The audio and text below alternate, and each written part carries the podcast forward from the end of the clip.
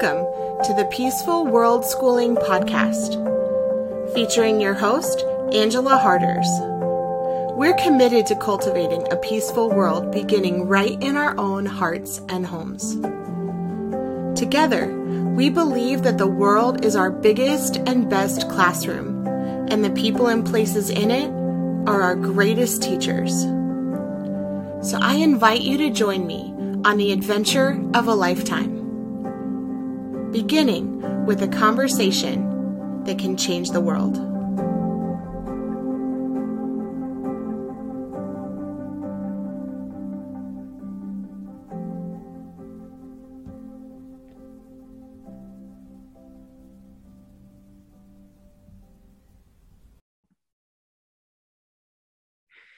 Hello, and welcome to the Peaceful World Schoolers podcast, where we are committed to cultivating a peaceful world beginning right in our own hearts and homes.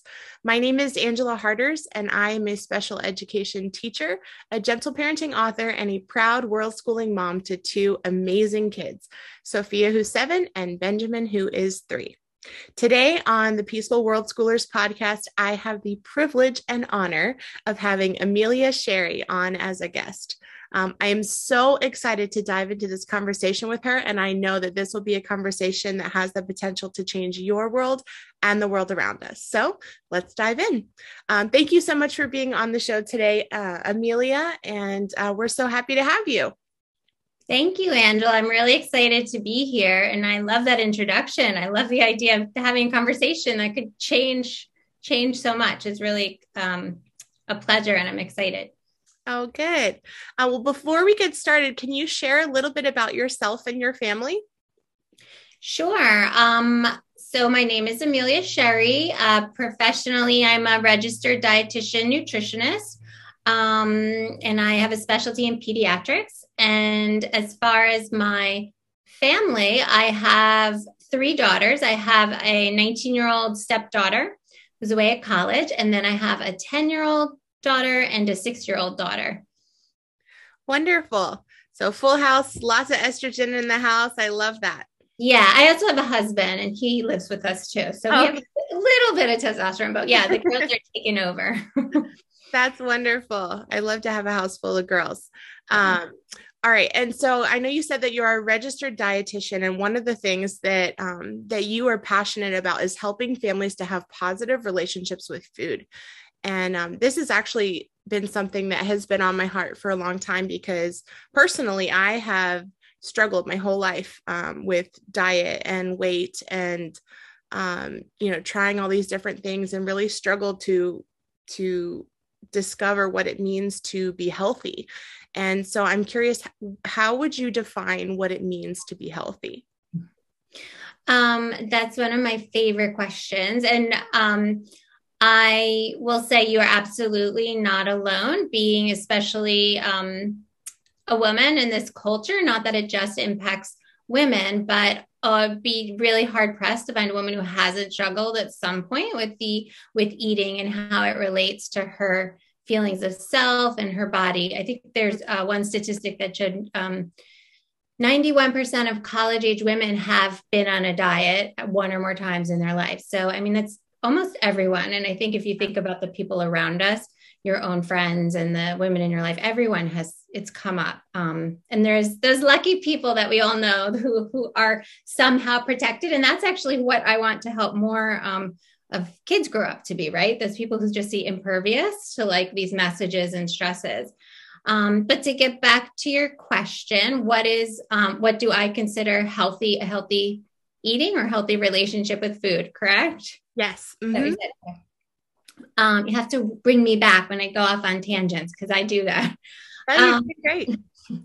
So, um, for, for from my perspective, uh, a healthy relationship with food is eating not only for physical well-being but also for emotional well-being and for social well-being. So eating is a, a biopsychosocial process. So we eat um, to support ourselves physically and our physical health, but we also eat in communion with other people, and there are social aspects to it, which is an important part of our health. Um, and there are emotional aspects to it as well. We need to enjoy the food that we're eating. We don't can't just eat um, mechanically. We there ha- we have to take pleasure in it. Um, and there are a lot of emotions around food, right? We we feel comforted with food, and um, it should absolutely be a positive thing. So the my issue and the reason I don't use the word healthy, I wish that was everyone's version of healthy. Um, but unfortunately, I think the word healthy has gotten very polluted, and um, people think of healthy eating as eating only for physical health. Like they think that you have to be eating always with the idea of preserving your body in some like optimal physical state. And that is actually puts a lot of pressure on our eating, a lot of negative pressure on our eating, and it takes us away from the emotional and social aspects of eating. Um, and I always like to refer back to the World Health Organization definition of health because I just feel like it gives a little more umph or credibility to what I'm saying. But mm-hmm. the World Health Organization decides defines health as um, total physical, emotional, and social well being. It's not just the absence of physical disease. So they acknowledge that, and we don't need them to acknowledge it, but I like to say that, but it, it makes sense, but that all these aspects of our health. Um, of ourselves play into our health. So it's more, I like to think about eating well being, um, mm-hmm. not healthy eating. Um, that is a powerful, powerful distinction. I feel like my mind is blown right now because I feel like all I've been trained to think about and all most of us have been trained to think about is healthy eating in the physical sense. But i never even considered like the emotional and social aspects of of wellness when it comes to food as you mentioned and that distinction between health and wellness. That's really fascinating Oh, I'm glad that um, it, it was power or it's powerful for you, and I hope that other people um, feel the same. I can give a few um, more. I could give a few more examples to really drive it home. That would be um, great. Yeah, I was wondering that. I'm like, what does this look like practically for you and your family? Yeah, well, practically speaking, I avoid using the word healthy um, mm-hmm. with foods. Um, well, I can talk more about that, um, but just to put that on the shelf for a moment, the um, to help people understand where I'm coming from or what to really fully believe of like the idea of eating well-being. I can give a couple examples of how um, our eating gets really distorted um, because even having this conversation and me saying it and you saying wow that that's you know you're in agreement or it, it kind of lights you up or makes sense to you you're going to go out in the world and you're going to get confronted with this notion of healthy over and over and over being prioritizing physical health so mm-hmm. i love to share examples um, one of the um, one one of the there's a defining thing in our culture um, currently and has been for the last few decades, which is dieting and being as thin as possible like and that being linked with health and it's we call it diet culture because it's like a pervasive um uh, set of beliefs and attitudes around food and thinness and health. Um so but for example so um when we eat to be a certain weight or maybe a smaller weight or lighter weight or smaller body that's more smaller than natural for us we that puts a lot of pressure on our eating we come to the table and we're making all these decisions about what to eat that have nothing to do with um, how hungry we are which is really important for sustaining health um, and that causes a lot of emotional stress. So even if you are avoiding certain, you know, trying to decrease sodium in your diet or saturated fat or things like that, if you're putting, if you're making a distance, first of all, at the meal with your family, which has a lot of benefits, eating in social situations has a lot of um, research backed benefits. If you are now making a divide between you guys are going to eat that and I'm going to eat this, or I can't even eat with you guys because it's, I can't see you eat that when I want, you're actually harming your social, your, your relationships, right?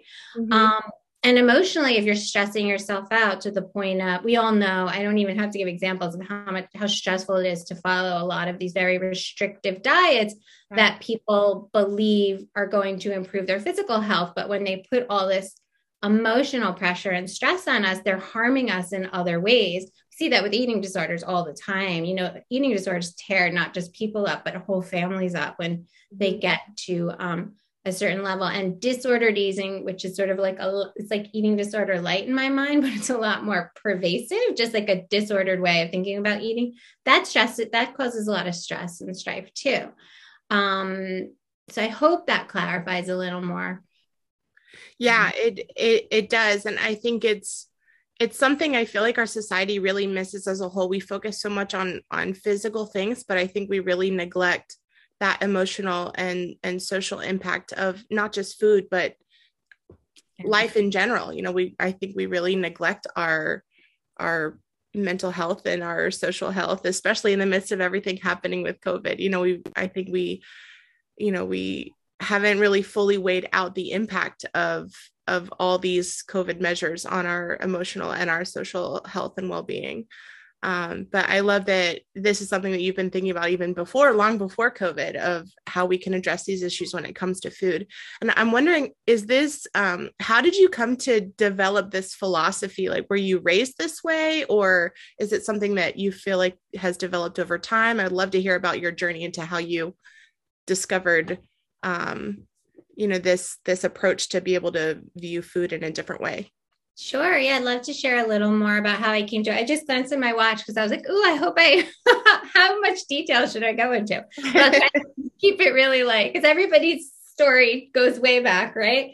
Yeah. Um, so I had um, a very disordered relationship with food myself, starting in adolescence around the time I hit puberty. Um, and I think um, girls in particular, again, um, it's not just girls, it's all genders, but my experience has, been being raised as a female in the society. So I always refer back to that.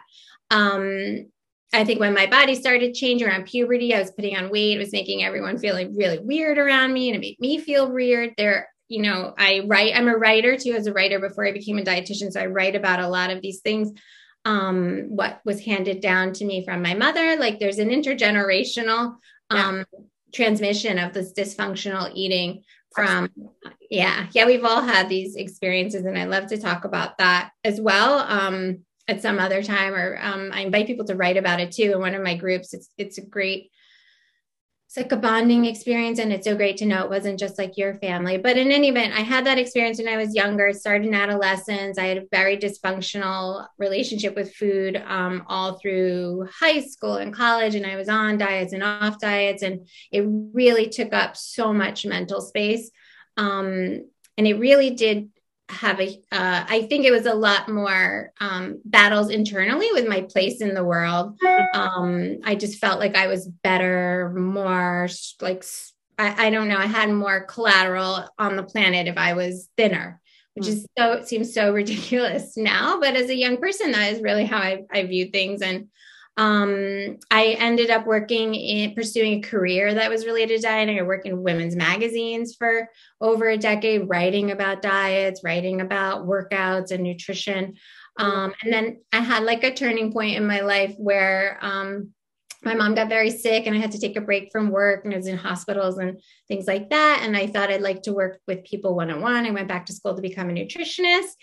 And at the same time, I became a mother and was just petrified about what eating was going. I had a daughter, obviously, if you heard, and I was very, very concerned about at that time, not so much that she would suffer from dieting, but that I would just totally muck up her eating and like she wouldn't, she was going to be a bad eater. And mm. it really just um, came to a head when I then started working in pediatrics and working with families and just realizing that all of the healthy information I was supposed to be telling them and the rules um, and restrictions were just contributing to this disordered eating and really harming kids.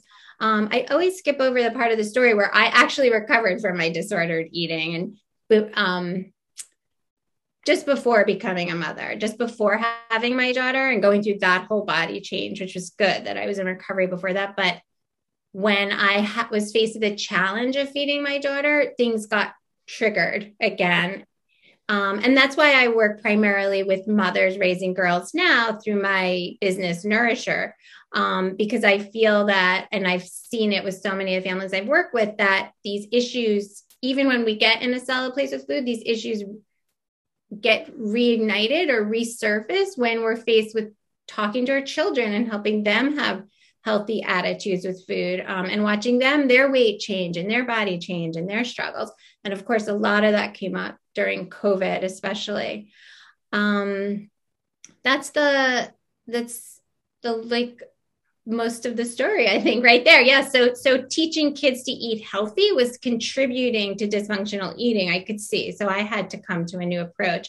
And luckily for me i didn't have to reinvent it. Um, i found research there's the Ellyn Satter institute. She is a dietitian and a social worker who's been studying what we call feeding dynamics mm-hmm. um, which is um, kind of the mix of family dynamics and feeding. And and she's a like I said, a dietitian as well. So she has a nutrition background um, and has come up with a model for feeding children that um, reinforces this idea of total wellness and not just eating for physical health.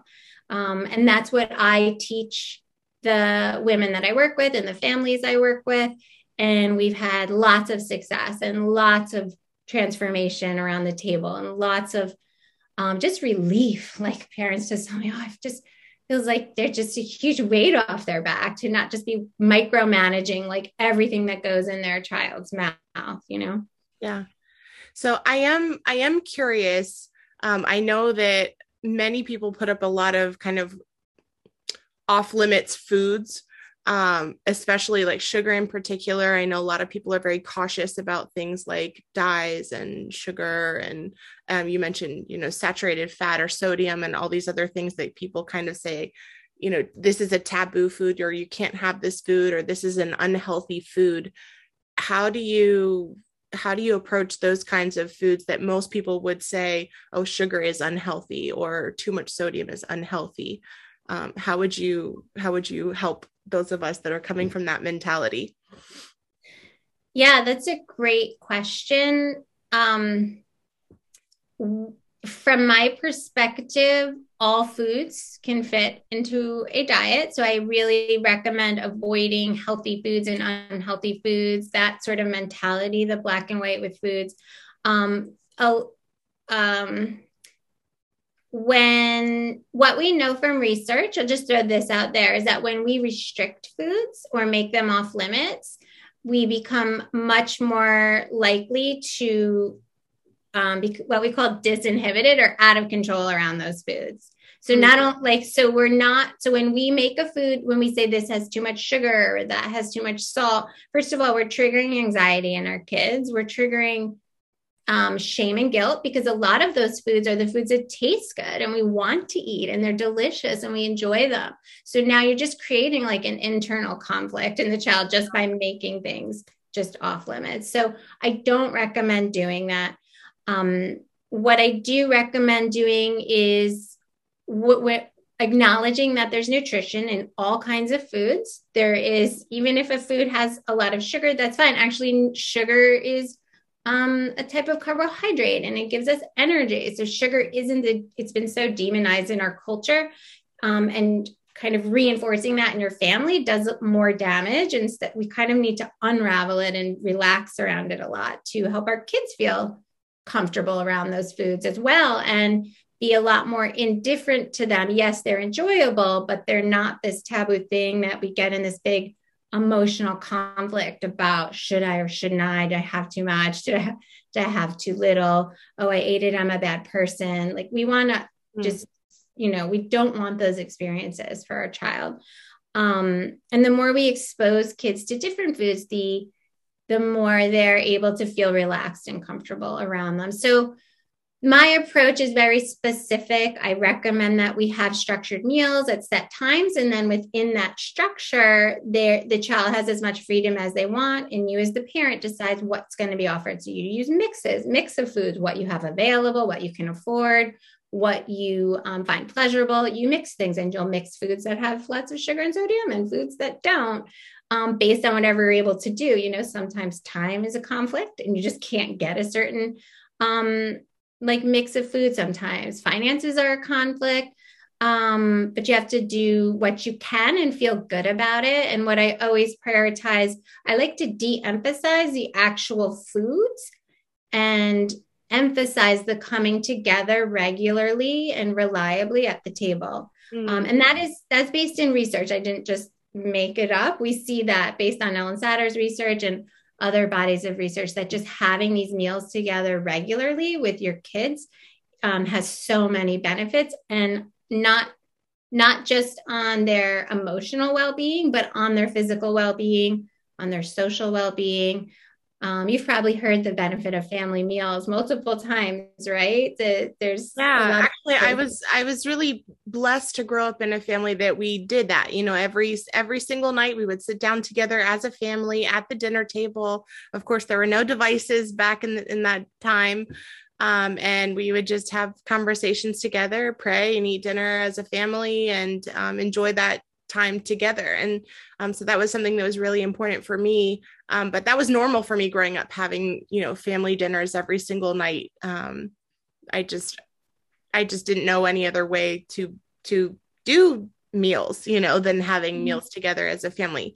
But um, as I've been a teacher, most of my students, I find that that is not their experience. And that was something that was really shocking for me to know that a lot of times my students are, you know, I work with high school students and a lot of times they're responsible for making their own meals. And so they're just kind of microwaving something and eating on their own or eating in their bedrooms.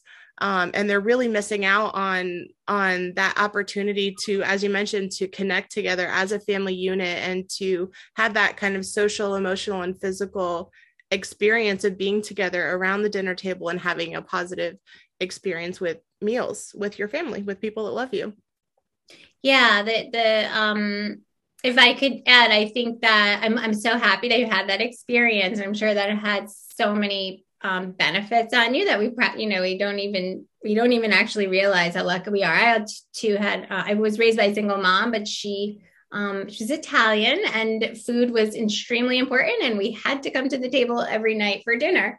Mm-hmm. Um, the things that get in the way that I find when I work with parents is that they're overly worried about what their child's eating. So that adds a lot of stress to the meal. Um, and that's why I don't, yeah. And it, it becomes the, the table becomes this real source of stress and conflict, and it can harm your relationship with your children. And you feel like you're doing the right thing because you're you're applying you know pressure and trying to help them experience like the healthier food but it really doesn't um, serve them actually in a, in a great way. Because having an extra couple bites of vegetables um, isn't doesn't give as much of a benefit as we are led to believe by diet culture and also what i consider health culture like the the pressure to eat in a certain way.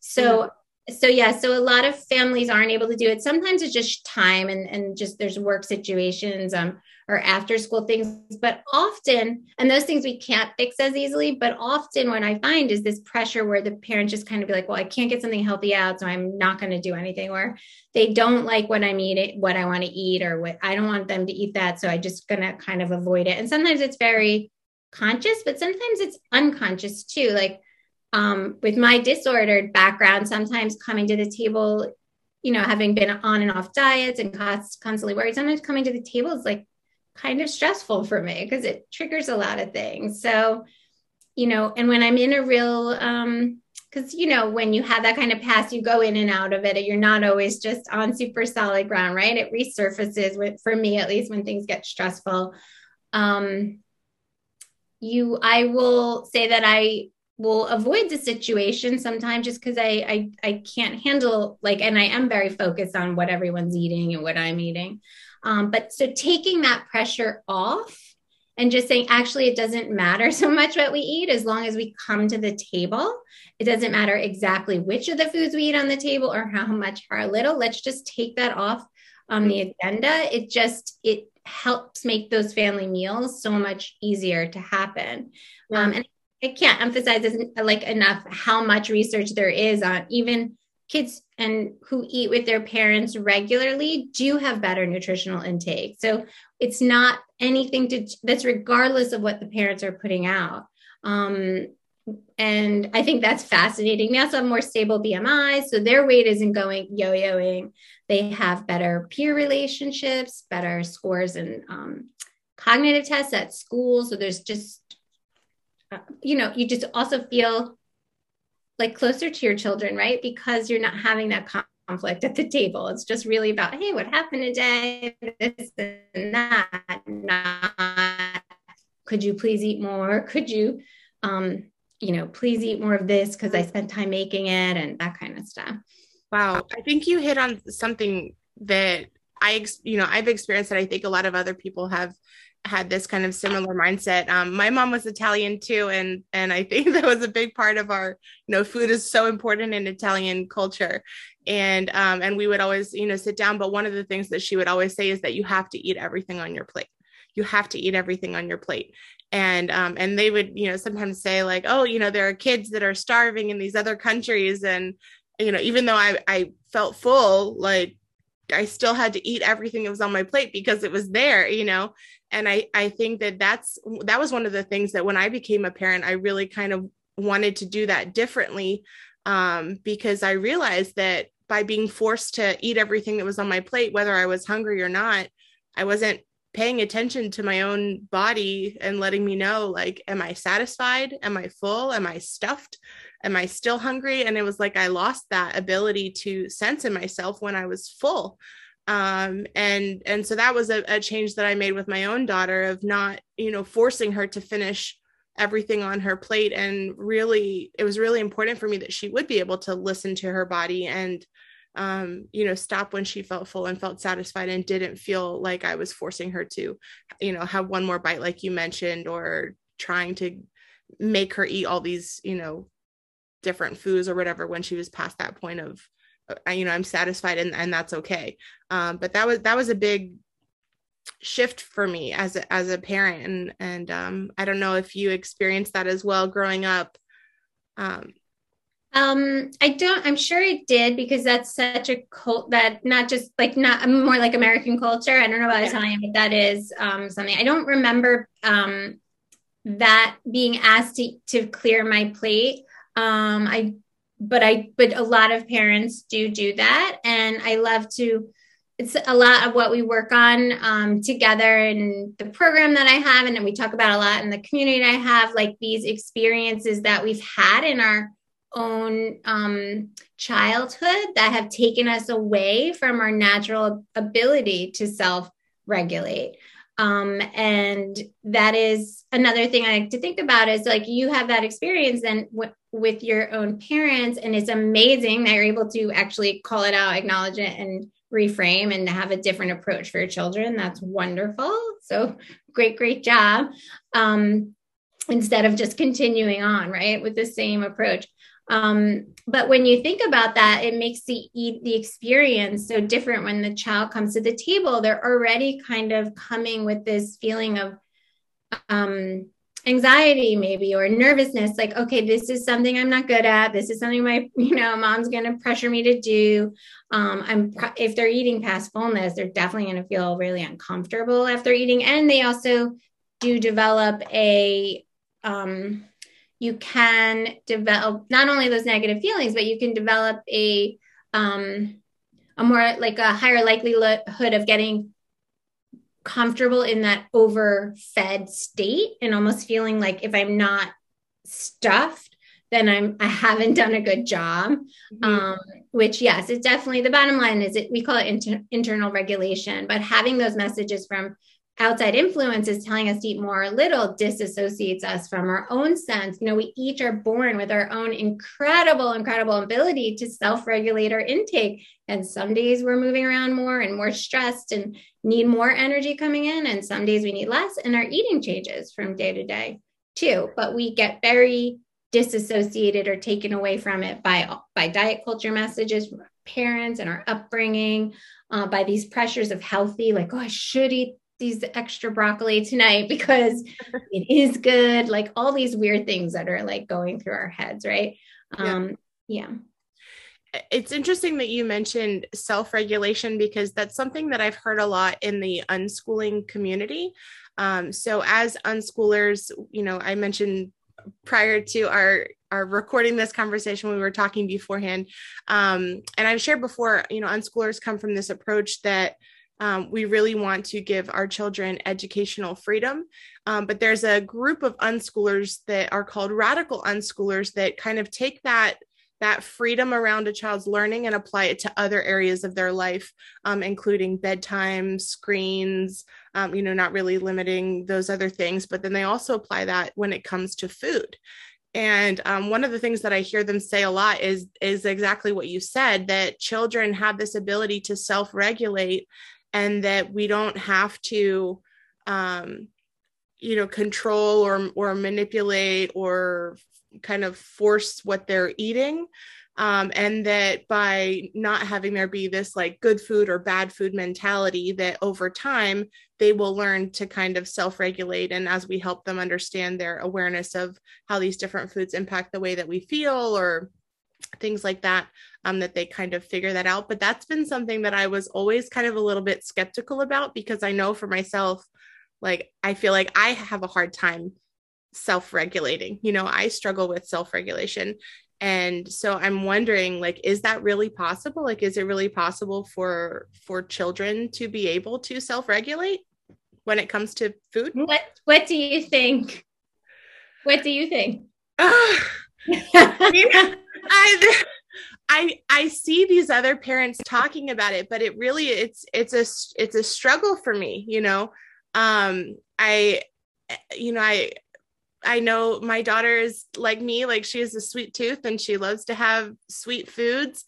And and I know that, you know, it's something that I struggle with being able to like limit myself or know my limits. And um and so it, it's it's hard for me because I guess I haven't seen that or experienced that in my own life. Um but it is definitely an idea that that intrigues me and and I really want my daughter to be able to be free from those kinds of feelings of anxiety that you mentioned because I see that in myself like that I have you know anxiety when it comes to to food and what I'm eating and and I see that in a lot of ways I I kind of like put that pressure on her too especially well for us in particular it's like around sugar um, that's something that i try really hard not to have in our house um, not to, you know, let her eat it or things like that. Um, but I, at the same time, I, I'm very conscious of the fact that I don't want her to view sugar as bad, as you mentioned before. Um, so it's it's hard for me to kind of find that that balance because I'm I'm I feel nervous. I'm like, oh my gosh, if I just let her eat whatever, maybe she will I don't know eat a whole tub of ice cream or something. I don't know. Um, but I do have that you know that anxiety within myself of like okay if i let my daughter have this freedom to just experience and eat food and let her enjoy different types of food that she will continue to make um healthy choices ah see it's like it's so ingrained i'm saying healthy choices you know that she will make healthy what i consider to be a healthy choice mm-hmm. Well, um, everything you're saying sounds extremely familiar. Um, when we have, you mentioned, you shared that you have struggled, right, with yes. dieting in the past. And I shared that pretty much everyone has, many of us to different extents. Um, it makes it's what you're saying um, makes so much sense. So the idea that sh- would your daughter or your children be able to self-regulate? Absolutely, one hundred percent. The answer is yes, yes, yes.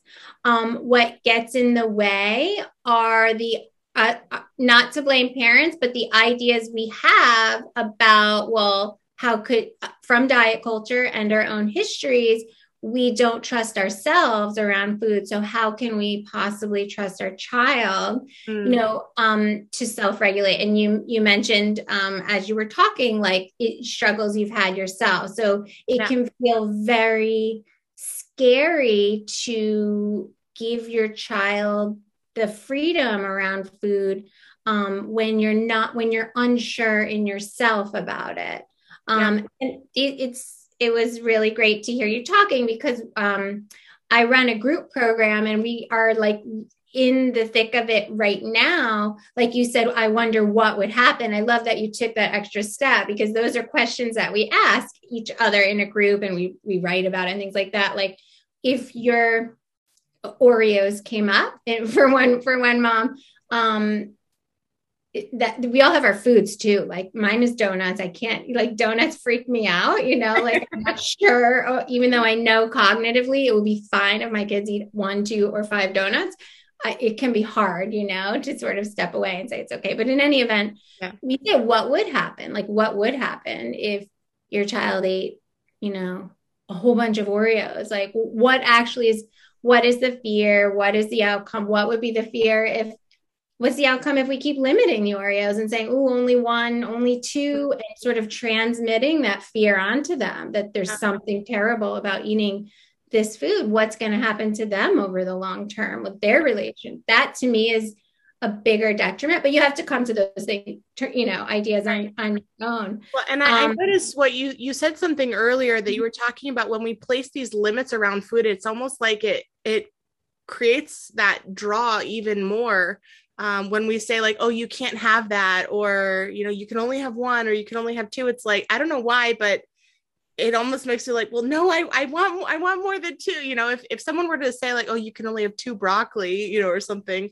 it would it's it's just different you know like whenever we limit things it almost creates that desire for more of it when we say like oh you can't have that you know mm-hmm. um, it's a paradox and it works both ways because when we pressure to eat certain foods we automatically are like really? Like why do you like it just is a turn off right? Like yeah. someone says please you know i mean i don't know if you drink but like please finish this whole glass of wine before you can leave the table you're like oh like why? I don't want that. You know, it just takes the it, it just it de it, it decreases its value very quickly and the opposite is true as well um yeah and so we we want to we want to create more of a neutrality for our kids so that when we restrict we don't want we don't want to restrict because that just it just increases this sense of feeling out of control or wanting to go overboard or not. What you're really doing what we want to do is increase trust for our children in their bodies and in themselves. And i'm sure that um, this is applicable to so many things that you teach and talk about.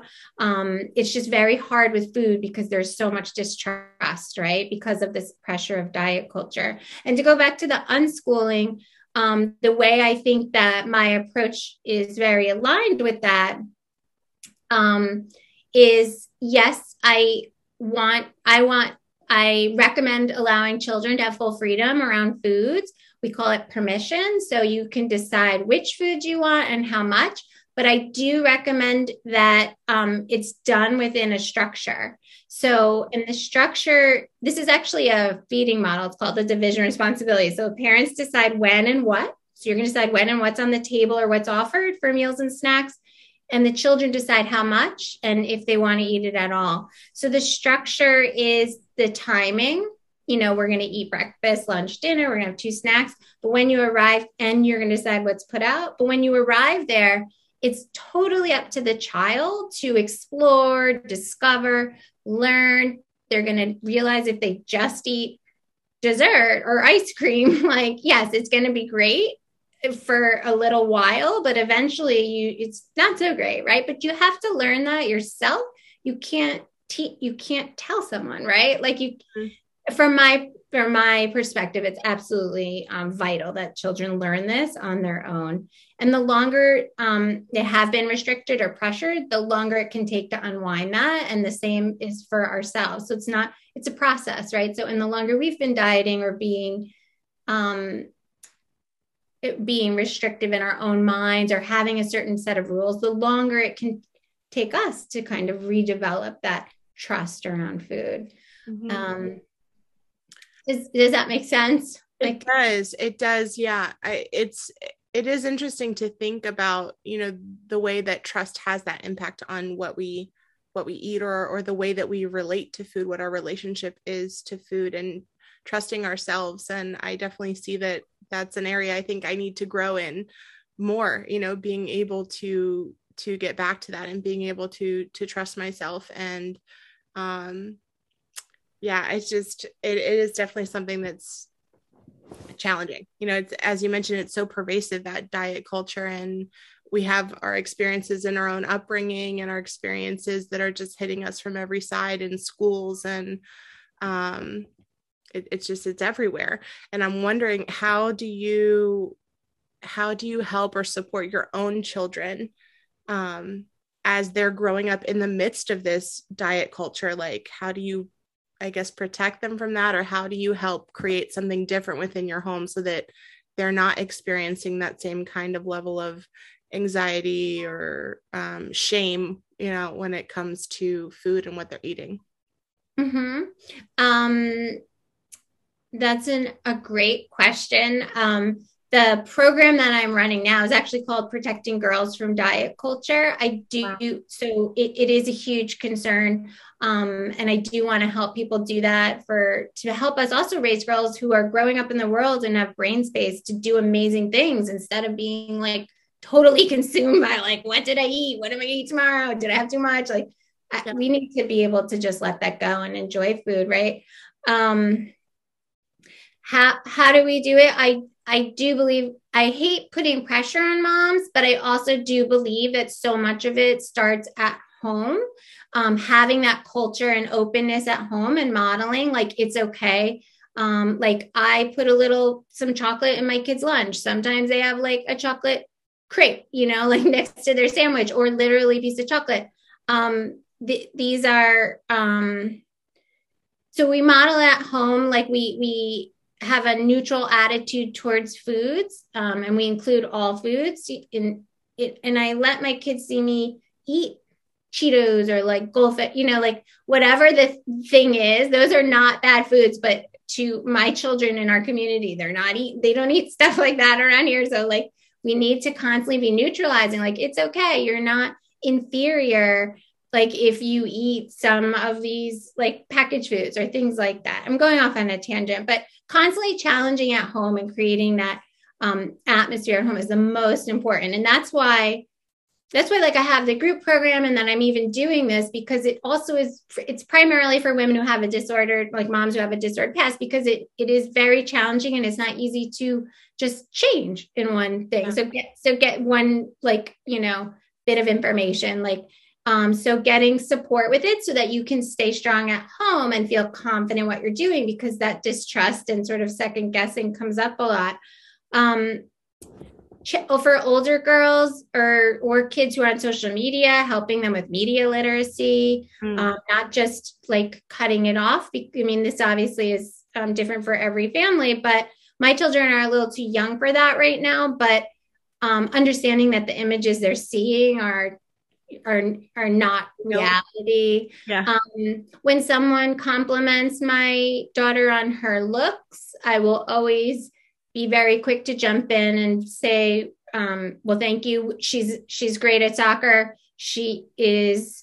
Um, so funny. We love, we're so lucky to have her in a family. She keeps us laughing. So basically devaluing like looks mm-hmm. and and emphasizing characters, strengths, skills. Um, I guess you can only control what you can control, right? So inputting things like that, um, being really curious when your kids come home with um, my when my daughter was um, not too long ago, about a year ago, she came home and we were getting ready for dance, and she was very upset. And she said, I asked her why she was crying, and she says because she felt fat. So um, it was horrible and heartbreaking. And even though I've heard it in, in um, sessions so many times from my clients and patients, when it's your own child, it's just heart, you know, heartbreaking yeah. so much more. Um, but instead of responding with no, you know, no, you're not, or who cares, you know, being curious is really important. I think just drawing out more like why they think that so that you can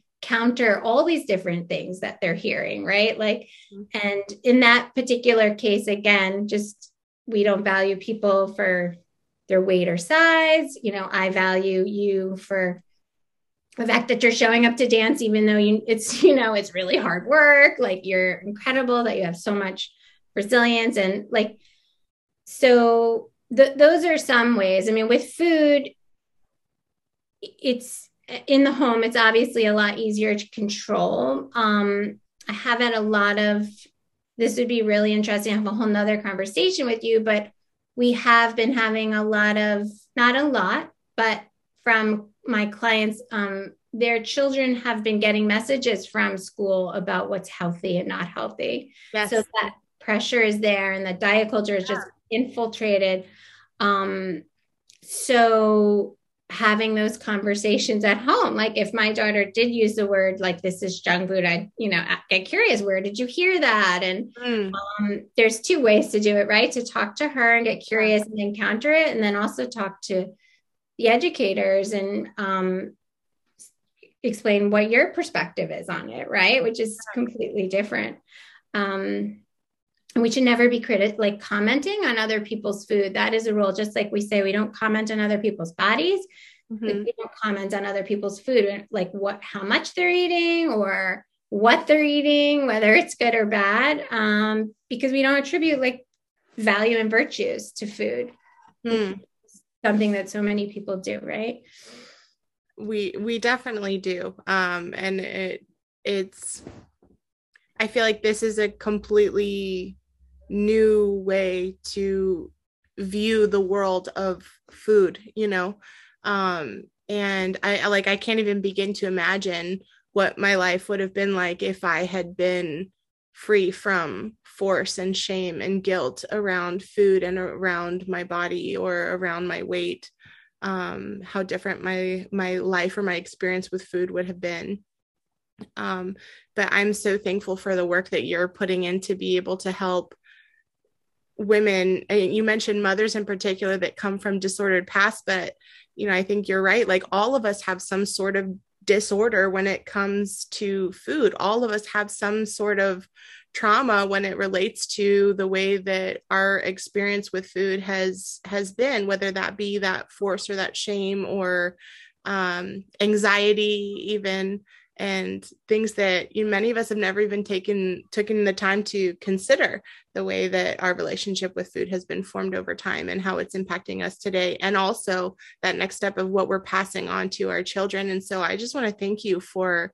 the work that you're putting in to be able to help moms like like me and so many other moms um, you know reflect on their relationship with food and how they can help support their children um, to have a positive relationship with food and eating as well, and looking at that holistically. Um, all right. So, another question that I have for you is what is what are some strategies that you could give parents that want to help their children have a positive relationship with food?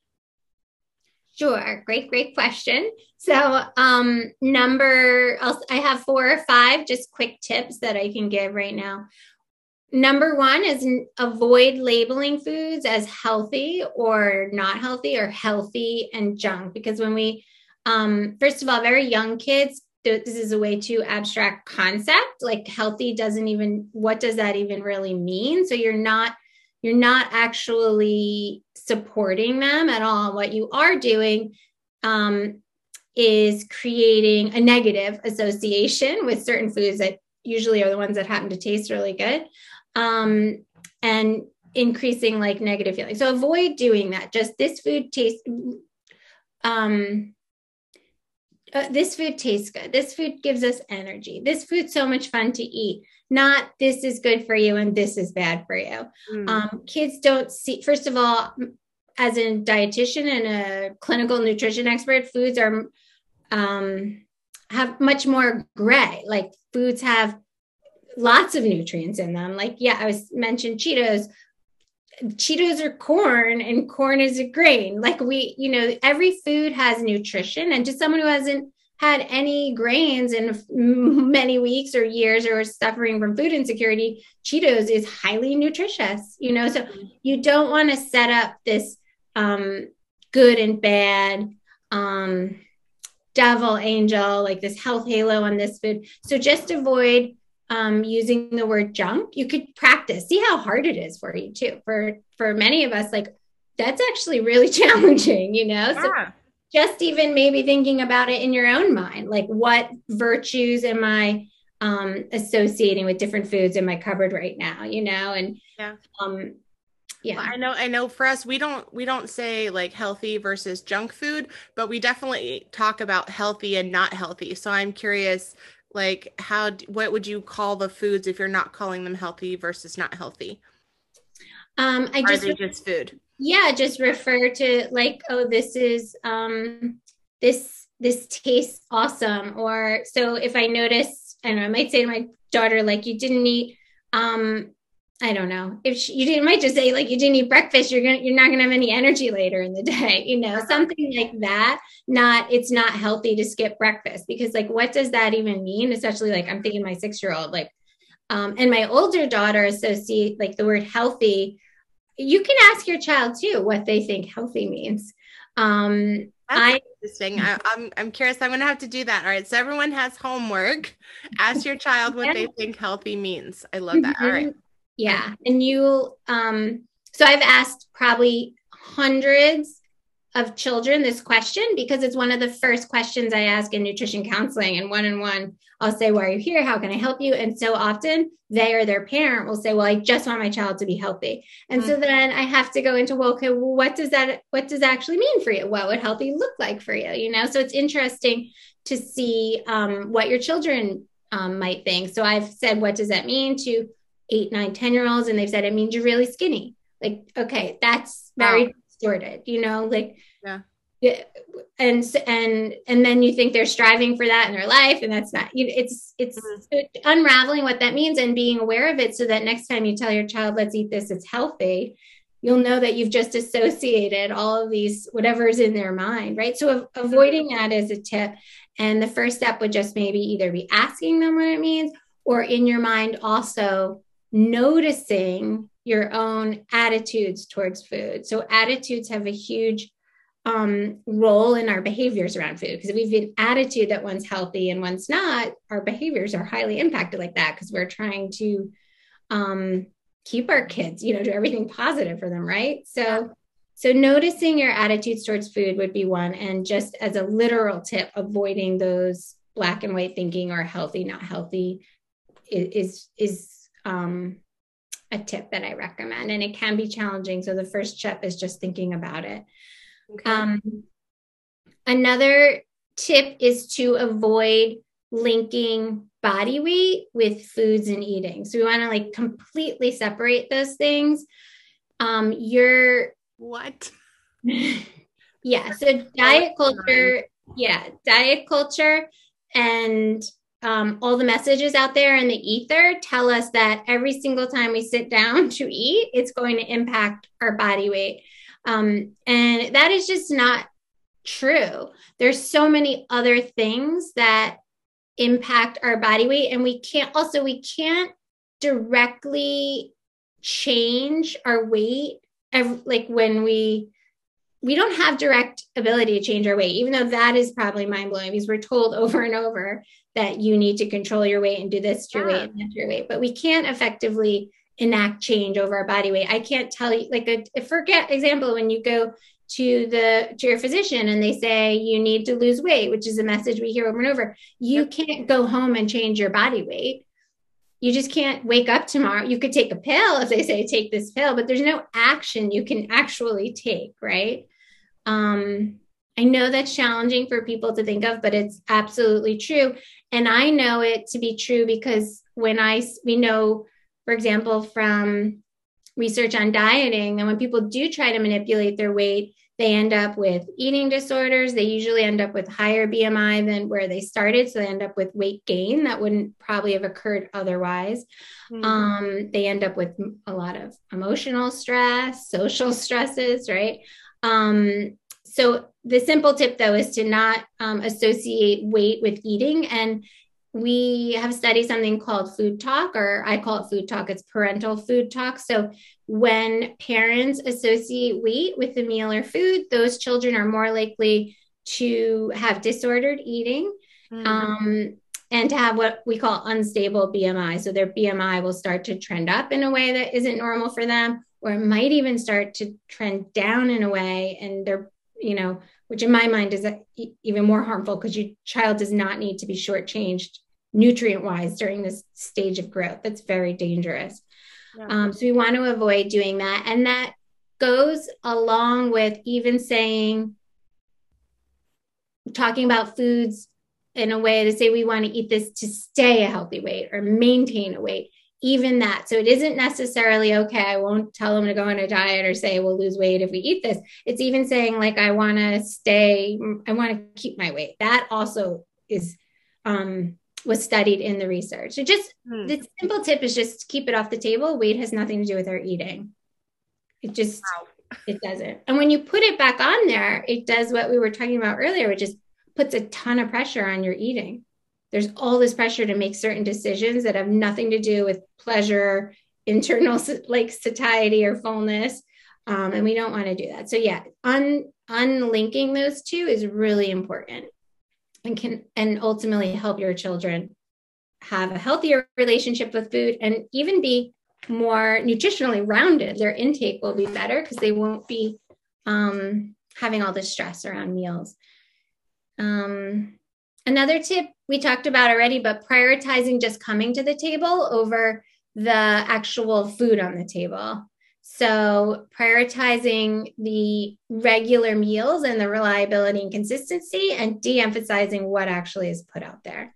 Um, and again, we talked about that earlier in this, the episode that is shown in research has so many benefits, um, regardless of what is served. So let's do it. Let's let's change shift our focus. Um, think that's uh, about about it. Yeah, those are some.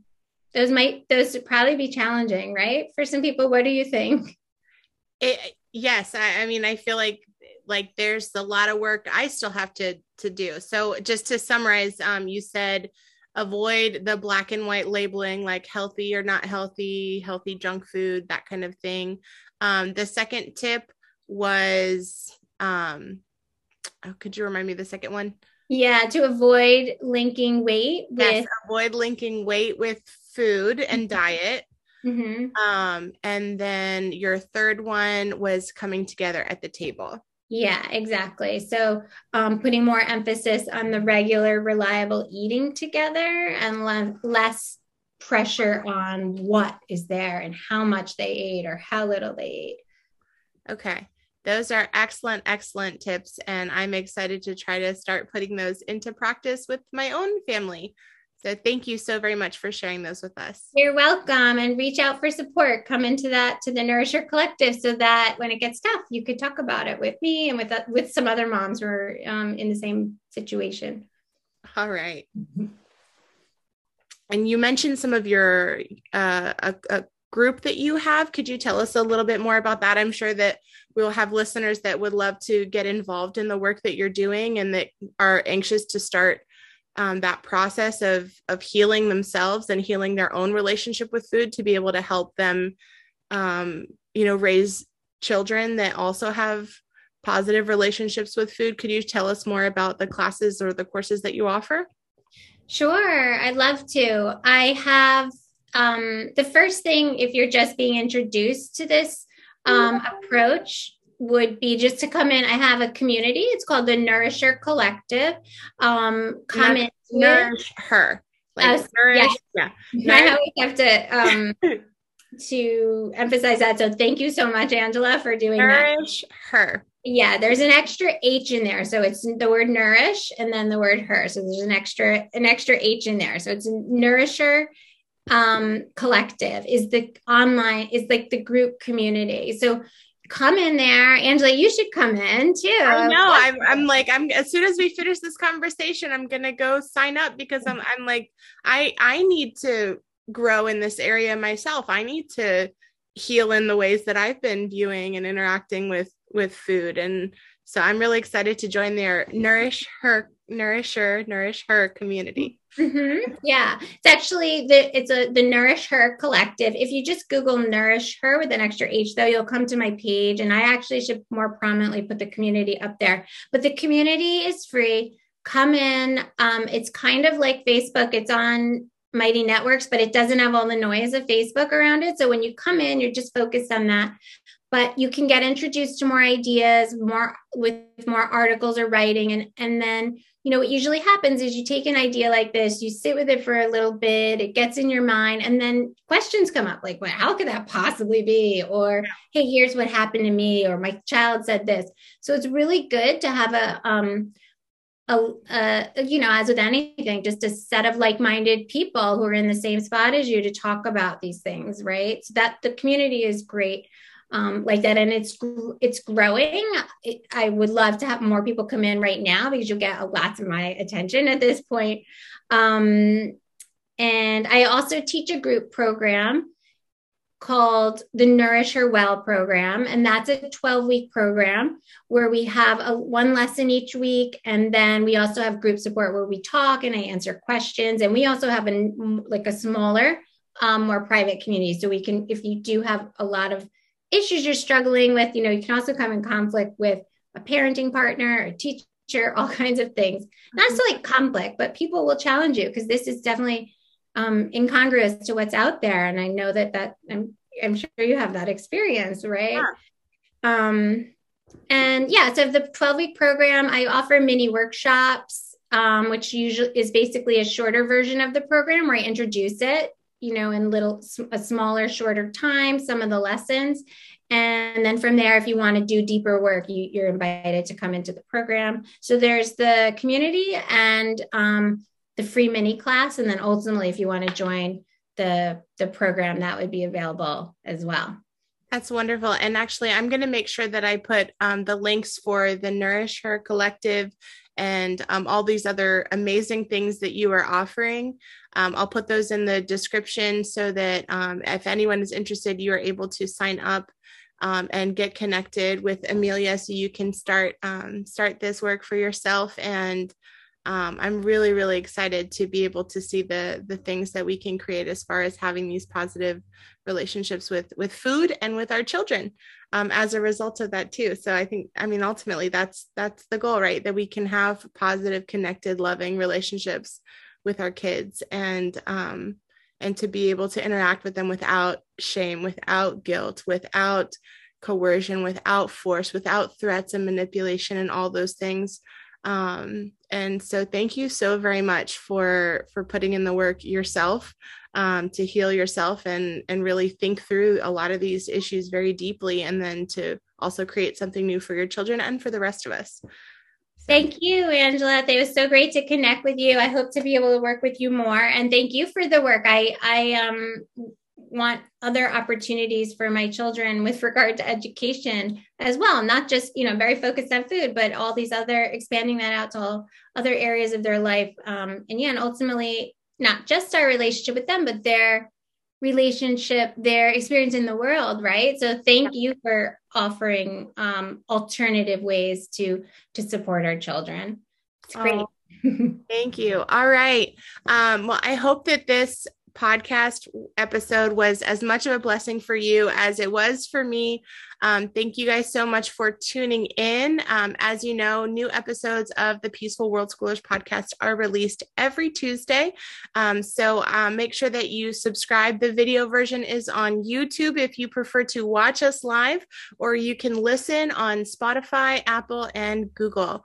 Um, thank you so very much. And I hope that your day is as wonderful as you are. See you next time.